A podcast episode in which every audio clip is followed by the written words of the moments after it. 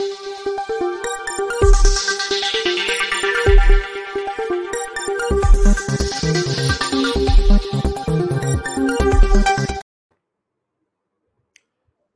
राम।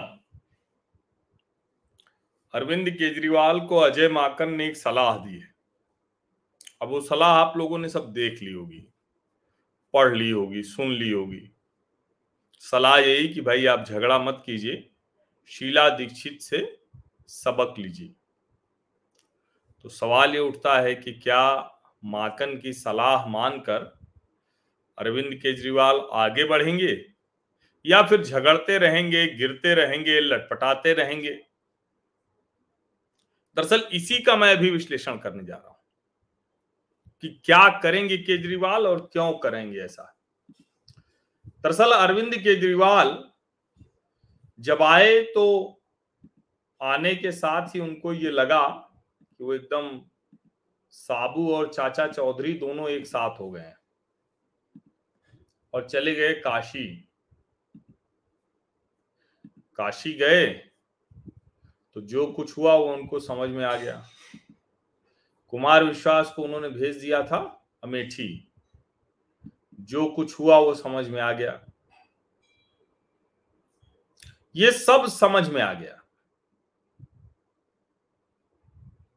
अब सवाल ये कि जब सब कुछ समझ में आ गया तो फिर क्या किया उन्होंने? तो फिर उन्होंने बोलना अरविंद केजरीवाल ने नरेंद्र मोदी के खिलाफ बंद कर दिया। उनको पता चल गया कि देश की जनता लोकतांत्रिक तौर पर बड़ी पिटाई करती है अगर मोदी के खिलाफ बोले तो। आपको याद होगा जब पिछला विधानसभा चुनाव दिल्ली में हुआ तो उसके चार महीने पहले उन्होंने कहा कि साढ़े चार साल बीत गए, अब हम सब मिलकर काम करेंगे, क्योंकि उनके मन में कहीं न कहीं ये डर था कि हम अगर लड़ते रहे मोदी से तो जो एक वोट बैंक है, जो केजरीवाल और मोदी का साझा है केंद्र में और दिल्ली में, वो हट जाएगा। लेकिन अभी अचानक अरविंद केजरीवाल को एक भान हो गया है। और चूँकि दो राज्यों में सत्ता हो गई अब, और विशेष करके पंजाब में जब कांग्रेस को पूरी तरह से आउट करके प्रचंड बहुमत की सरकार ली, और गुजरात में एक अच्छा खासा मत प्रतिशत मिला, और पाँच विधायक हो गए। अब अरविंद केजरीवाल को यह लग रहा है कि नरेंद्र मोदी पर हमला करके ही चुनाव जीता जा सकता है। अब चूँकि ये उनके मन में आ गया तो इसीलिए आप ध्यान दे रहे होंगे कि अभी तक अरविंद केजरीवाल और उनकी पार्टी कुछ भी हो जाए, सीधे प्रधानमंत्री पर हमला नहीं करती थी। लेकिन राहुल गांधी इधर जिस तरह से हमलावर रहे, उसमें अब ये लगने लगा है अरविंद केजरीवाल को भी कि यही एक तरीका है। इस तरीके से हम एक विपक्ष की जो एकता की बात हो रही है, जो बहुत सी चीज़ें चल रही हैं, उसमें हम भी शामिल हो सकते हैं और उसमें अगुआ बन सकते हैं।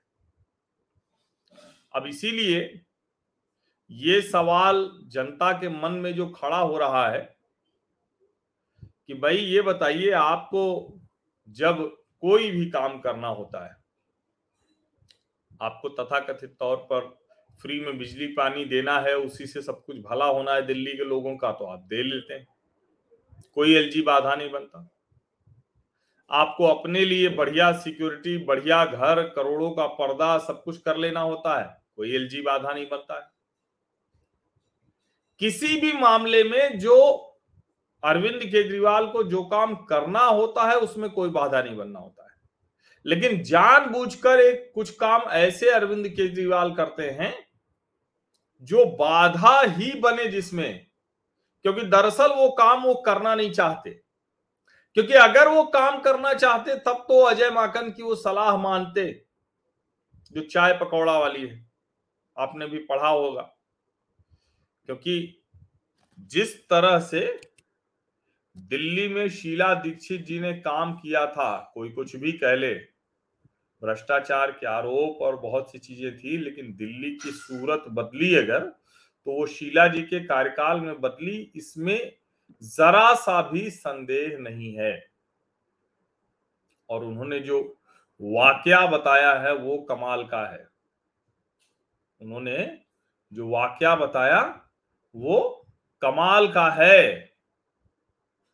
उसमें जिस तरह से शीला दीक्षित ने समझदारी दिखाते हुए जब उनके प्रस्ताव को खारिज कर दिया, किसने? एलजी ने तत्कालीन। और अजय माकन प्रेस कॉन्फ्रेंस करने जा रहे थे। शीला जी ने उनको समझाया, कहा कि ये मत करो। इस तरह से अधिकारियों में संदेश जाएगा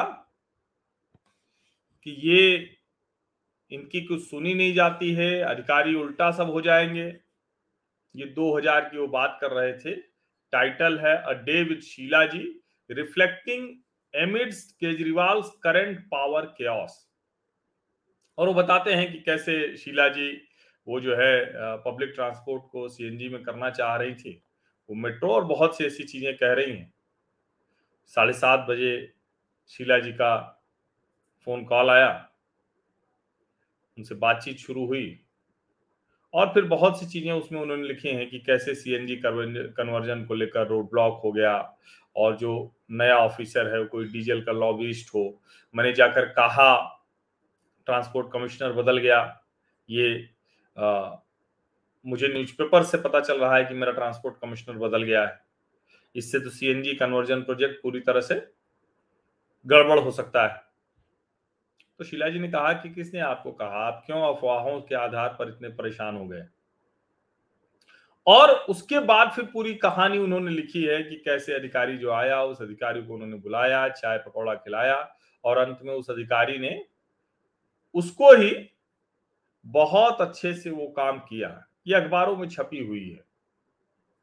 लेकिन आप सोचिए कि अरविंद केजरीवाल को तो ये करना ही नहीं है। उनको तो अधिकारी काम करने के लिए चाहिए नहीं। उनको वो अधिकारी चाहिए जो उनके साथ प्रोपागेंडा का हिस्सा हो। उनको वो अधिकारी चाहिए जो एलजी से लड़ता रहे कि अरे बहुत कुछ कर रहे हैं। बहुत कुछ कर रहे हैं, लेकिन अरविंद जी को करने नहीं दिया जा रहा है, बस ये साबित करना है। कतई अरविंद जी की इच्छा नहीं है कि शीला जी की तरह कोई काम करें। यही वजह है कि जो घटनाक्रम को आप देख रहे हैं, उसमें एक अलग किस्म का क्यास दिख रहा है। अलग किस्म की मारामारी दिख रही है। और उस मारामारी के बीच में अरविंद केजरीवाल को जो ये सलाह है, ये सलाह किसी भी स्थिति में लागू नहीं होने वाली है। किसी भी स्थिति में। उसको अरविंद केजरीवाल को मानना भी नहीं है। अरविंद केजरीवाल को जो करना है, उनकी जो राजनीति है, वो मज़ाक बनाने वाली, हमले करने वाली और उस हमले के आधार पर अपनी राजनीति चमकाने वाली है। कोई भी काम टिक कर अरविंद केजरीवाल को करना ही नहीं है। अगर करना होता तो यकीन मानिए, वो बहुत कुछ कर सकते थे, लेकिन उनको पता है कि करने में तो फिर ये फ्री वाला काम नहीं चलेगा, ये रेवड़ी नहीं चलेगी, ये सब नहीं चलेगा। इसको समझिए। बहुत स्पष्ट तौर पर। आपको बहुत बहुत धन्यवाद। ये चर्चा मैंने सिर्फ़ इसलिए की कि आपको ये बता सकूँ कि अरविंद केजरीवाल का ये जो रूप आप देखते हैं वो क्यों है? क्योंकि एक वर्ग है जिसको लगता है कि एक अलग तरह की राजनीति, हालाँकि मैं ये मानता हूँ कि अब उस वर्ग का भी मन मस्तिष्क का जो जाला है, वो थोड़ा साफ़ हो रहा है। क्योंकि और जगह अपनी बात है, अलग बात है, लेकिन बेंगलुरु में अरविंद केजरीवाल की पार्टी को कुछ न मिलना, कर्नाटक की सभी सीटों पर जमानत जब्त हो जाना, ये बता रहा है कि दरअसल पूरी तरह से जो करोड़ों के पर्दे, कमोड, टाइल करोड़ों का बंगला उसने ध्वस्त की है अरविंद केजरीवाल की छवि, वो नुकसान पहुँचा रही है।